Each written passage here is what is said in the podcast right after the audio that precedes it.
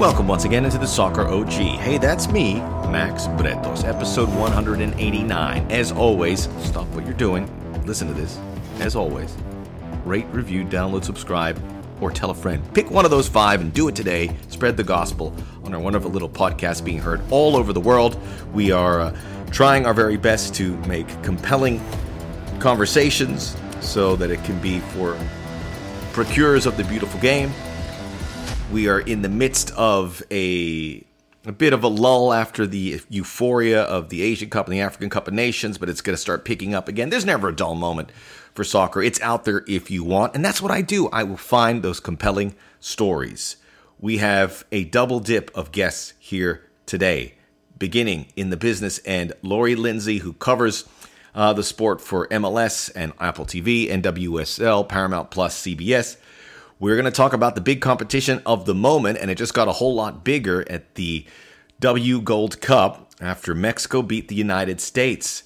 We'll talk about that result, what it means for the women's game, and in reality, it is a huge jolt for the Gold Cup in particular in its first edition, and we continue to jump on board the rocket ship that is women's soccer, and we'll all spell it out there with Lori, so stick around for that. This week, the Carabao Cup, which I do not watch, can't watch everything, so I've had to be on a cup diet with domestic cups as much as I love the FA Cup and the Copa del Rey and the U.S. Open Cup. But the Carabao Cup, the next tier there, and people are talking, I listened to on Sirius XM and all over the place where they're acting like Liverpool won a World Cup. It's like, it's the Carabao Cup. Well, my friend Binky Van Bilderbeek, big Liverpool apologist, just kidding, big fan, will try and make a compelling argument to why that is so important. Stick around that on Check Complete. So we'll have two guests here on a very special Soccer OG, but we will indulge into all the great topics of the hour. The rundown is next.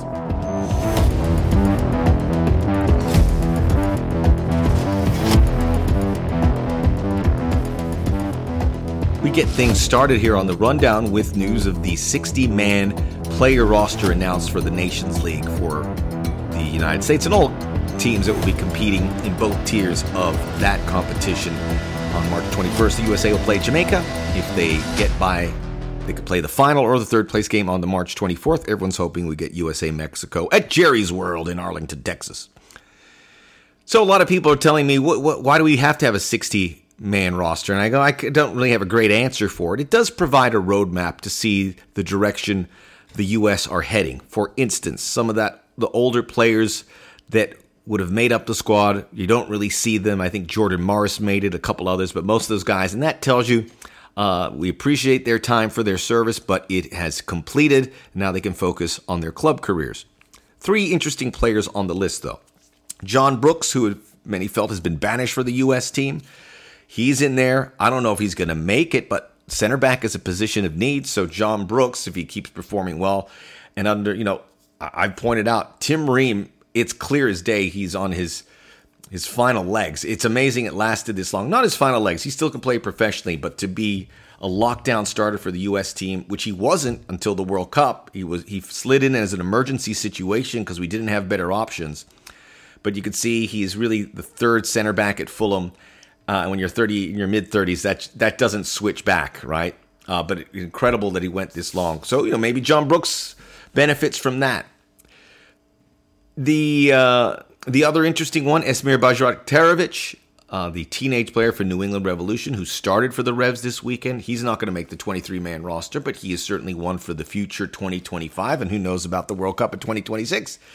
Maybe he's that next great talent that will push the Christian Pulisic or the Gio Reyna. And it's going to happen. We just haven't identified that player just yet. And the other one is Tyler Adams, which says that he is on there. Maybe there is hope for his fitness.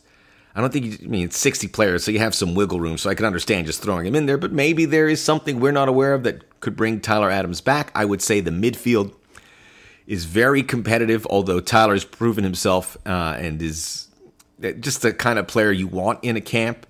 As a leader, as a no-nonsense type, a guy who leads by example and will put in a cracking tackle. We love that about Tyler Adams. The midfield is pretty packed. You have six good candidates that will make up the 23-man roster, in my estimation. Go check out the Soccer OG on YouTube. Under my name, Max Bretos, I break it all down. I tell you who are the 23 players that will make the roster and the 11 that will start. And I will tell you that I have Gio Reyna in the starting 11, and I got a lot of comments on the YouTube page about he shouldn't be in there. It's an interesting conversation. Obviously, things haven't gone well for him, and he's got to shoulder the burden in many ways. He hasn't played for sparingly for Dortmund, and now he hasn't really played for Nottingham Forest. And I don't think he's going to play for the remainder of the season. They're in a relegation fight. They just got knocked out of the FA Cup, so the games are going to be very tightly packed. And he's not going to get in front of Morgan Gibbs-White. He's not going to play out wide either. So this is just what he's got to do is make the most out of training, enjoy the English experience. Barring something odd, I don't think he's going to play at all. Normally, you think that would risk his position on the national team. Gio's a little different, and I'll give you two reasons why he should remain there at the top of that midfield. First part is we don't have a talent like that. There is a guy who can do so much, and we saw how well it worked when he was in the 11. Look, the six-man midfield are very good. You have Malik Tillman, who would be the direct competitor with Gio. We could realistically, I like Malik a lot, but he's not Gio's class just yet. And the other midfielders are, Weston McKennie's a hybrid. I like him playing a little bit more as an advanced eight. I think when there's no Tyler Adams and if you want to keep Yunus Musa in the starting 11, you got to keep Weston McKennie in a more defensive role, more box-to-box type. So I have Musa starting. And then the other three, Malik Tillman we mentioned, the other two are more defensive-oriented. Luca Della Torre is a box-to-box guy, but he won't compete with Gio. And then Johnny Cardoso, he's more of a six. He did score a goal this weekend. So that is why I would keep Gio Reyna in there. The other reason is back in October when we had those friendlies and he was playing, he looked phenomenal. And that back then he wasn't playing for Dortmund. So maybe he's one of these guys that doesn't need to prove that. I find that's a ridiculous statement. I can't say that. Eventually it'll come to a head. He needs to play for a club if he wants to be a featured player for the U.S. But right now he can kind of get away with it. I got to say that the fact that he's not really playing more for Nottingham and Dortmund tells me that he may not be a guy that trains well. I'm not there at training, but I know from my experience around these clubs, if you train well, you play. And Gio Reyna is not playing. So there's a lot there. And this is a guy we've coddled a lot. No one's getting the Gio treatment, especially after the World Cup and what happened there, more than Gio. And that's a fact. But we'll have to see what comes of it. And in the meantime, I'm putting him in there. So check out the video. I have all the breakdowns of who I think is going to get in there. There's some surprises. So YouTube under my name, Max Bretos. Elsewhere in the world of soccer, before we head into the business end, the Premier League race continues to look as good as we've ever had it. Potentially a three-team chase down the stretch here. There's about 12 games left. And Liverpool's at 60 points. Man City, 59. Arsenal, 58. I imagine all three are going to stay in that race. They're all still winning this weekend. I mean, they had an FA Cup. Look, again, Erling Haaland scored, 5 goals for Man City. You have to think Man City is going to be the team to beat. Liverpool won the Carabao Cup. They're into the quarterfinals of the FA Cup. They're going to play Manchester United. They're currently in first. And Arsenal's been great until that first leg of the Champions League. And that was a little, that's obviously disappointing, because it showed the first time an Arsenal hasn't been consistent down the stretch. But I still like them. And when they beat people up. And they've had an incredible run of form lately in the Premier League. So that's a really exciting development. We're going to see it. It's much better than the relegation picture, which we were always told is the most compelling. It's not. You look for the best clubs, and the best clubs are lined up, 2 points separating three. I also want to give Inter Milan some love. The Serie A, we don't really – we always have our guard up when we kind of put them on a pedestal. We don't do that anymore. They're not the league that they were in the 90s. But they're doing very well, all their clubs in European competition. And Inter, far and away, is the best. Made the Champions League final, and I wouldn't put it past them to do it again. They have a tough one against Atletico Madrid. They have a 1-goal aggregate lead, and they travel to Madrid for the second leg. We'll see how that goes. But I would think that this is a team capable. They're like 12 points up in Italy on Juventus, 16 points up on Milan. I mean, this is a team that can't build a roster like the Premier League or Real or Barcelona or Bayern Munich. They do it with grit, savvy, and spirit in many ways. They do have a talent. I mean, you look at the... they beat Atalanta 4-0 here on this Wednesday. I'm taping this, but, Lautaro's a great player. Marko Arnautovic is playing alongside him. That's a guy's an outcast, really. Mkhitaryan, Di Marco, Barella, good players, not great players. Matteo Darmian, bit of an outcast. Pavard's been great. Jan Sommer, the back end of it's. There's something there that is you got to give Inter a lot of credit for, and obviously Simone Inzaghi gets a good share of that. But hats off to Inter and what they've been able to accomplish. Great story in the world of soccer right now, of which there are many. No Champions League, which was a bit of a bummer this week, but they'll be back next week. The first legs were pretty brutal. Not many compelling games or redeeming qualities. Second leg of the round of 16 will be better. The Champions League quarters will be better, and I think the semis will be sensational. We all want to see Real Madrid, Man City. Am I right? We all want to see the best at the best. We'll get back to it, but we got to get into the business, and we're going to talk about the W Gold Cup and the U.S. women and the women's game. Lori Lindsey of CBS and NWSL and MLS on Apple TV joins me next in the business end.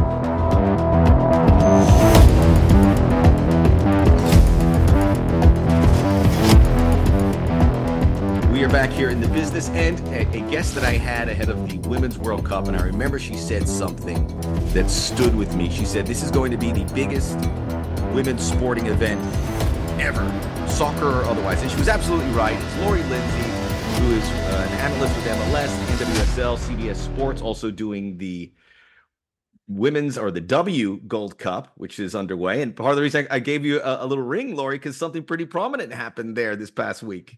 Yeah, it certainly did. Well, first of all, hi. It's great to see you always. Hey, by the way, but sorry to interrupt you, but do you stick to what you said? Because I remember you saying that, and that just for so many reasons just blew up the women's game, and we're seeing the fruits coming out.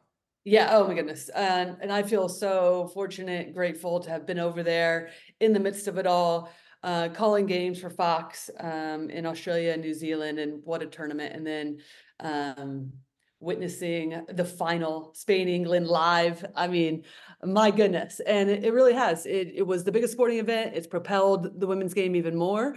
And you're seeing that growth consistently, right? You're seeing more women's teams speak out for resources, for attention, right? In terms of like what their federation values is what I mean by attention. And so, and deservedly so. And the game just keeps getting better and better, and I feel grateful to be a part of it. It's so exciting as a former player too, and now current analyst, right? So, yeah, and as you should. And I don't know if it happened before. I think it was before the World Cup, but the NWSL agreed to a rights package. It was like $250 million with CBS, ESPN. I think Amazon's in there too. Yep, Amazon, and then Scripps/Ion is also. They're doing 2 Saturday night games. They'll Wait, Scripps, the spelling bee? Exactly. No, it's like they're actually on. It's not like a. I'm not making fun. I'm not making fun of Scripps, especially if they're investing in soccer. They are. I don't even know what we call it. Regular TV, because it's not streaming. So like terrestrial linear TV. But the point is that you're making is that now there's so many different platforms, right? For viewers to be able to find the NWSL, to consume it. That shows a little part of how much the game has grown, not only globally, but here in the United States as well. So Lori, let me let you hear from the OG, the old dog here. Okay. Let me tell you how it works. It's all nice and cute, but when someone pays you $250 million for the rights, it means something more than that. They're like, okay, we're investing, and they want to make money off of this. So they're seeing the promise without question. Yeah. No doubt. And I mean, how could you not, right? Like there have been, again, we can speak to the Women's World Cup. We can speak to the success over the entirety of the U.S. women's national team existence, right? How much that's put the global game on the map. So, and the NWSL is just continuing to grow. The talent continues to get better and better. We're drawing even more international players, international coaches, which I think gives a different wrinkle to the game as well. So exciting times for the women's game. And yeah, I love it. Oh, it's amazing. And, you know, the list of women's players that the regular fan knows has grown exponentially. You know, you think about, you know, everyone's like, oh, Sam Kerr and Alex Morgan, but now Belmonte, who was amazing, the whole Spanish team, you know, for everything good and bad that they went through are like ingrained into the people's memories. And then the English players too, that obviously we see the English game going through. What is, and I'm making this point, but she played for Chelsea. Her name escapes me. Oh, Lauren James. She, I mean, yeah. Would she have like a 4-goal game the other day? Oh yeah. Well, in the World Cup, there was a game again. She's just cool as heck too. That Jackie Elliott and I are on. Oh my goodness. Yeah. I mean, already one of the best players in the world, super smooth on the ball, can score goals, can set up the, yeah. I mean, just, and that's where we're seeing the elevation of the game, right? It's just like such talent. It's really the best way to put it. It is everywhere. And she's showing that week in and week out with Chelsea, but also with the Lionesses every time that they play. And she's a young player, right? 20 years old. Yeah, Linda Caicedo, who I haven't seen the Colombia games yet. Is she on the roster? Yeah, they're currently playing in the W Gold Cup as well. She scored a goal, I think it was last night. Yeah, and, you know, Jackie Oli and I'll just say we had some bangers of games at the World Cup. We just, like, couldn't believe our luck. And we had Linda Caicedo in Colombia talk about their fan base and the amount that they traveled. And just like created a totally different atmosphere in the stadiums over in Australia. So fun. Talk about Lauren James. We had a couple different England games. So to see these players live, and it's always one of those things where you're just like, get to games, right? Whether it's Major League Soccer, whether it's NWSL, whether it's national teams, get to games, because television, where it's going now, is, you and I can speak to this, is amazing, right? With the amount of cameras, you get that real feeling. But when there's nothing like being live at stadiums and really witnessing these players, the speed of play, their movements, it's phenomenal. Did you get a lot of Australian, New Zealand fare? Were you able to enjoy that? Totally. We are primarily in Australia. We had a quarterfinal game in New Zealand. Did you get your meat pies on? I did not get a meat pie. I actually played over in Australia, so I've had a lot of their food, but I can't tell you how many their food I had each day. Like, I'm talking about over caffeinated. I mean, it was just bananas. I was just like sucking down their coffee over there. So. I don't know if I told you, but when our family moved to Australia when I was 5 years old till I was 12, and I had a meat pie every day. And it's like, it's pastry with not the finest meat inside, but they're delicious. And it's like sloppy. And then the tomato sauce, aka ketchup, you have the dispenser and you would like pierce the pastry. I'm doing it in front of you. You can see me. The audience can't. And then you squeeze as much ketchup in there so it embeds into the meat. It's disgusting, but I'm explaining it to you and I'm craving one right now. Yeah, if we can get that across to the listener right now, because they are phenomenal. You're not wrong at all. And you know what else is like just outrageous there? And this is going to be so bizarre because I don't think anybody equates this to Australia, but is there's cafes, right? They're known for their coffee. They're known for their cafes and their coffee culture, but is the banana bread that they have at their cafes. Cause a lot of places will toast it and then put the butter on it and it'll melt. I mean, that's just it's as problematic as the meat pie, because you're just like, I'm going after those every single day and I'm having like 4 coffees. So, they're just, yeah, so good. So if anybody's traveling, meat pies and banana bread at any of the cafes in Australia is the go-to. Yeah, tell them that you traveled 15,000 miles or whatever, because Lori said the banana bread was great, and that's why you're there. And that'll Can we start a food show on here, Max? Okay, done. Football and food. We'll put on a few lbs, probably what I don't need right now. So we're having a wonderful time here, Lori, and I want to talk about we're going to continue the good times because I want to talk about the tournament, the W Gold Cup in its first inception. And I'll talk about the U.S. performance because it's a big part, because when you talk about a W Gold Cup, and they obviously have the South American teams here, that raises the standard. But, you know, even if they didn't, we're seeing growth in the CONCACAF region, because my fear for a W Gold Cup, and probably why they haven't had it until now, is that the U.S. would run through everyone, which would obviously be the case every year until maybe 2 years ago. So the timing was right. And one thing that stood out to me immediately, I've seen it, great production, and this is just going to grow as well. And this is going to be a big property that, based on the competition, which is what the women's game may not have had in years past, but does now. That's what's going to skyrocket global interest from everyone that wants a piece of it. But when I saw Jamaica, that made the round of 16, they qualified for the World Cup, made the round of 16, but didn't qualify for the W Gold Cup, I was like, okay, we've got a nice standard going here. So maybe this, and I go, that kind of set me that this tournament's going to be good. And so far it's lived up to billing. Yeah, it really has. It's fun. And we were talking about Linda Caicedo with Colombia, right? You have Brazil in there who has been invited, because not all of them are, some that have been invited to the tournament that aren't in the CONCACAF region. But yeah, I mean, obviously we're going to speak more about the Mexico-US game, but Mexico in general, this is a team that hasn't qualified for the last two World Cups. And from their perspective, not good enough. So I don't really think, though, you can talk about the CONCACAF in this, or the W Gold Cup as well, without speaking kind of towards the resources that have been placed for some of these teams, Mexico in particular, Jamaica, to your point about doing really well in the World Cup, but then not qualifying. You know, that also speaks to the lack of resources sometimes, that, or not sometimes, always, and the fight that they're constantly going through. So it is a constant evolution that those things need to be talked about. But in general, the game is growing, and when you get the resources put in, you see what the product is and how talented these players are. And I don't think that can be understated. We have the Copa America coming up in the summer, and we're pretty sure this isn't going to be a regular occurrence where South America and North America come together for a true tournament of the Americas. It's going to be a huge success, and I want it to happen frequently, and you would love to see the convergence of CONMEBOL and CONCACAF. And I understand it's a lot of red tape. There's a lot of money involved, and people don't want to relinquish power in these federations. I get it.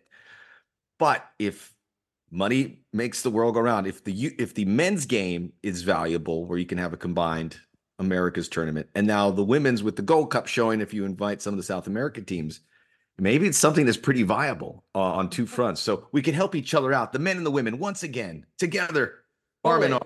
Yeah, I'm always in favor of collaboration, understanding what best practices are and what we can learn, right? And yeah, I think we're just going to continue to see, especially on the women's side, continue to grow with the resources needed and that are deserved. I got a lot of heat, Lori, after the World Cup when the women went out, and I said, this is great, and we talked about it. The rest of the world is taking it seriously. And if the U.S. thinks they can go to a World Cup and just lock themselves into a final or win it, those days are over. And I said afterwards, he goes, I don't think the U.S. are going to win a World Cup anytime soon. Mm-hmm. And everybody goes, you're crazy. And I go, I don't know. So yeah. I was like, okay, I see what they've done in the World Cup. Emma Hayes coming in big higher. That shows their conviction that they really want to fix this. Great young players coming up. And then I was like, oh, maybe everyone was right. Maybe I spoke too quickly. And then USA Mexico happens 2-0, which was I saw that trending on Twitter. I was like, you got to be kidding me. Mm-hmm. And it was the Mexicans got us on the women's game. And I was like, and I was watching the game, and I watched the highlights again this morning, and it really they could have had a third goal. There was one that hit off the crossbar. Mm-hmm. And it was just a gallant effort. And it reinforced me saying, and I know, look, we have the Coach Hayes hasn't taken over yet. But there are some things that are pretty alarming. I mean, when you saw that result, what was what were the emotions that hit you? Yeah, I mean, listen, you're as a former player and just a fan of these players and the fan of the team, you're disappointed for them, right? Because the one thing that this team has been built on is competition, getting the best out of one another, getting the best out of the team, and so you don't want never want the team to lose, right? I want this team to constantly be successful and excited from. I think you make a good point, though. I think you can't talk about this game without talking about the Mexico performance, because all the credit to them, as I mentioned moments ago, haven't qualified for the last two World Cups. Really low point for them. Pedro Lopez, their coach, takes over in 2022. They have a domestic league. When I've said the word resources a number of times with money, coming in there, with money, a lot of talent. And so you look at not just that starting 11, but you look at the people they're bringing on. Dana Ordonez, she plays in the NWSL for Houston Dash. She's coming off the bench, right? She has played a critical role, whether it's been in North Carolina or Houston as a goal scorer. So they also have depth. And they executed their game plan, did what they needed to do. And this is a talented Mexico squad. And this is what we want, right? We want competition. To your point about now is the time that we're having the W Gold Cup. So I think all of that needs to be stated, because what a performance it was. Two beautiful goals. And obviously the U.S. is chasing at the end, and then a wonderful strike and stoppage time. But yes, here's what I would say about the U.S. right now is I'm excited, right? Disappointing, as we all know, in terms of our exit in the World Cup. I don't want to understate that. Yes, everybody was. A lot of people had opinions on it. However, we have a ton of young players coming through that are playing extremely well in the NWSL, getting league minutes, getting important experience there. Now the next step is here, right? We knew that there was most likely going to be rotation in squad. How, in terms of the numbers in the starting 11, how much does that play into all of this, right? I will say, having also an interim coach for a while, and then Emma Hayes not coming in till the end of May or beginning of June, can be also challenging. But I think the biggest challenge when I look at all of this that will be for Emma is what is getting a starting 11 that's the best of starting 11 together, right? And not just the best 11 players. And I don't think that's unique to the U.S. women's national team. I think that is a challenge for a lot of national team coaches, both men's and women's. But I think that is really an important aspect when we're looking at the current team right now, because we are in this evolution state. So what is the mix of players that have the best cohesion, that in the way that we want to play? Because sometimes right now, I'm not sure we have the best mix. We have some excellent individual players out there, but at times that's what it looks like. Everybody in silos. We're really expansive. We leave ourselves exposed centrally. Especially if you're playing in that number 6, that player is left exposed a lot of times. That has been an ongoing issue dating back to the last couple years. Sometimes it feels like, and I'm not pointing out specific players, but if Emily Fox is I'm using her as an example. If Emily Fox is playing the right back, what is she being told? Because she's excellent at coming inside. But if you need somebody to stay wide and provide that width when we're trying to build out, then what's the information that's being told to her, right? So I think we're in a bit of that evolution stage of not only trying to figure out, or going to have to figure out, what's the best group playing together of our starting 11, but then also what's the specific information given to our players and how can they build that into their game? Because it does feel like we have a little bit of a game plan or tactical nuance that maybe isn't as clear to everybody in terms of where they need to be at certain times. But you would say that the talent is there. Oh my goodness. I can't argue it. I mean, yeah. I mean, some of it, I'd love for them to let the younger generation come in. Becky Sauerbrunn started, Alex Morgan still on the squad. And it's those two amazing players will soon see the younger squad take hold, but they're probably there for a good reason, because that is what's required, to your point, having a functioning 11. And that's a tough choice, because I know it's like everyone says, put the best 11 players. No, why are you playing this player? And those are hard decisions to make, but you've got to find that group that works. I think close to the most talented team will find its way onto the starting 11, but not everyone. It, to me, when you describe like that, like, okay, the talent's there, but that sounds like a much tougher job. Yeah, in many ways. I think it is, because and having experienced it with different coaches, right? It's a pressure pressurized job. You're expected to win. But then it's also, the reason why I say I'm excited is because we do have a lot of young talent, but they do need experience. And I would like to see more of them, right? Olivia Moultrie's had 2 goals, Jaden Shaw. And even if we lose some games by giving these young players a go about, I mean, at least we're understanding then, okay, these are areas that we need to improve, or this is where they experience. Because one thing that we do know, and be similar to the men's game, right? Even though there's a short amount of time between now and the Olympics, you have a lot of games with the club. There's injuries that take place. Unfortunately, we already saw Mia Fischel, one of our center forwards, go down before the tournament started. So that opens up another opportunity for more players. But really unfortunate for a young player like Mia Fischel, right? But those types of things happen. So how do you adjust? And this is why I feel like the W Gold Cup is so important. And I would like to see, even if you're going to rotate, continue to push getting those young players in, because yes, we're looking at the Olympics, but also it's what's that build look like to the 2027 World Cup. And we need, and I think it's tough unless you've been there. The difference between club and international is it's big, right? It is the smallest little detail. And we're seeing that, like Portugal, Mexico, they can match athleticism. And also there's a savviness to the way that they play that we're not completely used to in the NWSL, right? So those little nuances to the game make it exciting, but how do you deal with that? How do you get control of the game? And I think that was why some people and myself, you felt kind of like, ooh, after the game against Mexico the other night, is because there was some familiarity to what we felt the last couple of years, especially in the attack. And then also it's like, okay, we need to, there's still some excitement. We have young talent coming through. Let's continue to get the best. But again, I keep honing in on what's the best 11, because we have to, and my other point is. Those are tough conversations to have. Yeah, exactly. But this goes to my next point is, I think what's exciting about Emma Hayes is she has enough pulse on the U.S. from her time here, but also has been removed enough so that she can come in and, I believe, make some of those tough decisions or move pieces around to get the most out of the team with the structure that she's going to be looking to have, right? Yeah. She strikes me. She could be a real bulldog and get in there. And that's what I mean. You have to grow up conversations with these, because also this is the U.S. They're in such a weird position where you, even if you weren't part of those World Cup winning teams, you put that shirt on, you like must feel like a superhero.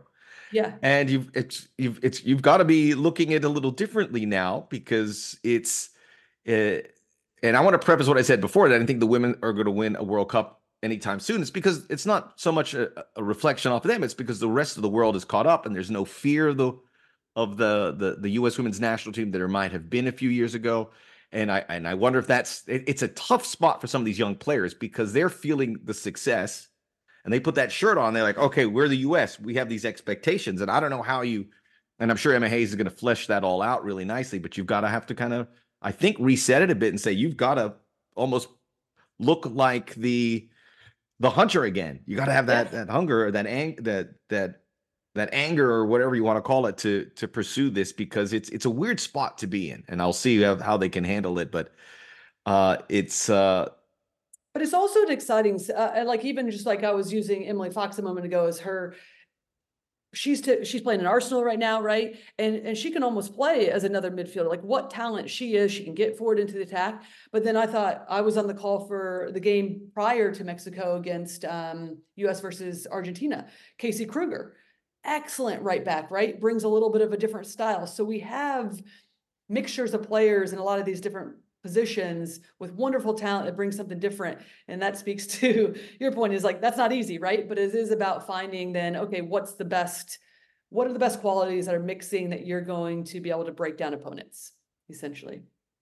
When the women played, this is just, because I've had a lot of conversations, Americans loved it because they would beat the snot out of everybody. And it's like, that's why you watched Michael Jordan. You watch these athletes, you go, they're going to crush everyone. It's not that anymore, but I want to encourage people to tune in and watch how the U.S. are challenged. Because look, the Gold Cup, as soon as Mexico beat USA, I'll be honest, Lori, I was watching some here and there. I'm going to watch the rest of the tournament now because of that result.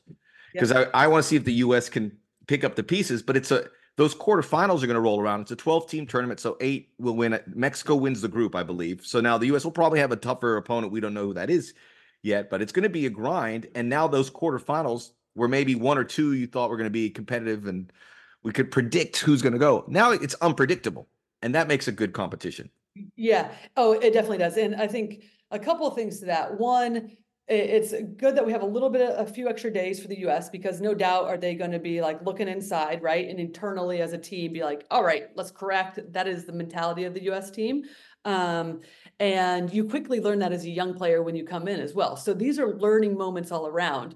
So you can look to this moment for the U.S. is like, all right, in some ways a positive. We can course correct. Where are the areas that we need to get better through video and just being able to play in a quarterfinal game because they've already qualified. But then 2, wonder how much that gives an extra little additive or confidence to other teams. All right, Mexico just beat the U.S. Colombia, they're playing well. They had a successful World Cup. Does that give them even more confidence going into the later rounds too? So, you wonder what it does to the entire tournament because it's already been competitive, but now has everyone increased just a bit more with the belief? So I'm here for it. I'm excited for the US. Me too. I'm also excited about these other teams too. And if they don't win it, great. Because we'll tune in for the W Gold Cup the next time around. We're going to get this back because we didn't win it the first time. You can see it all on Paramount Plus. All the games will be on Paramount Plus, correct? Yep. Okay, so you can see that they do a great job with the production, and it looks good, sounds good. You'll get to hear Lori on the call as well. Lori, great to chat up, and I always get so much smarter after our conversations. Yeah, it's always great. I love your energy. Thanks for having me on. I appreciate it. Likewise. Oh, we were going to talk MLS. We'll save it for another day. But Lori's also broadcasting MLS, doing a fantastic job. She's going to be with Tyler Terrence doing the Revolution and Toronto game. Toronto. Toronto's interest. They're all interesting. They're all interesting. Yeah. And you'll get to see young Esmir, who everyone's loving for the Revolution. So you can tune in. And watch MLS. Watch NWSL. Watch the W Gold Cup on Paramount Plus. Obviously MLS on Apple TV. We're going to be back with Check Complete. I was trashing the Carabao Cup. We have a diehard Liverpool fan, my friend Binky. He's going to defend the competition. We'll see who wins. That's next on the Soccer OG.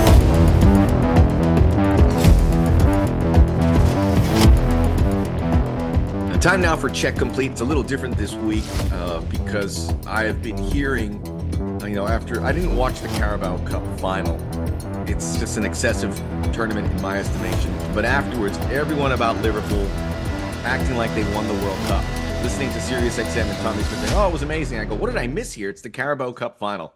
So, I don't want to diminish it too much, but I brought my friend Binky Van Bilderbeek, who's a big Liverpool fan, and he's going to set me straight. Is that correct? What was so great about the Carabao Cup final, dude?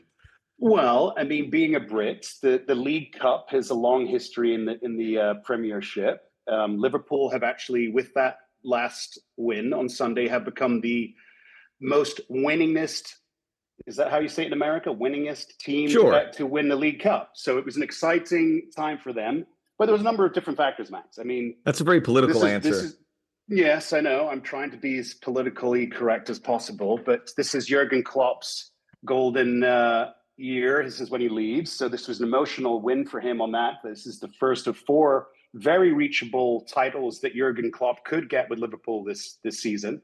They're in contention for the FA Cup, which I don't know if you have any parallels with. It's on right now. They just went up 3-0 on Southampton. So they're going to the quarterfinals. 3-0. There you go. Okay, but I get the Jurgen Klopp angle, and I would love to see that happen. It would be great. It would be a great storyline for the season. But the Carabao Cup independently, it's I talk to a lot of American fans, and obviously, I can understand Liverpool fans and Chelsea fans being excited about it. But it's in a time where there's so many fixtures. I wonder what the future is for a competition like that, and that's fine. I don't know. It's just I once you win it, it's great. But these just more games for these guys to play, and I know it's I want to put a priority on winning the Premier League and winning the FA Cup, and I got to go to the Carabao Cup. For crying out loud. There's definitely an argument for that.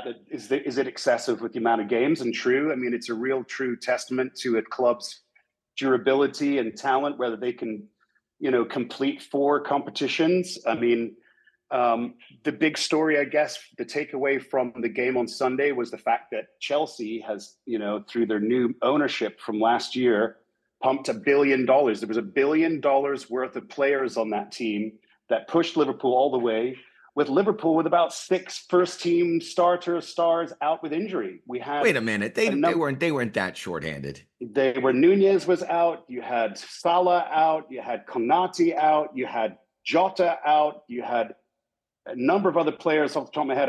It was a very skeleton squad that Liverpool. Hold on a second. Skeleton squad. I'm pulling up the lineup here. Let's see. Okay, and I understand your point about Chelsea. Oh, let's see. Okay, Liverpool. Kelleher in goal. Okay.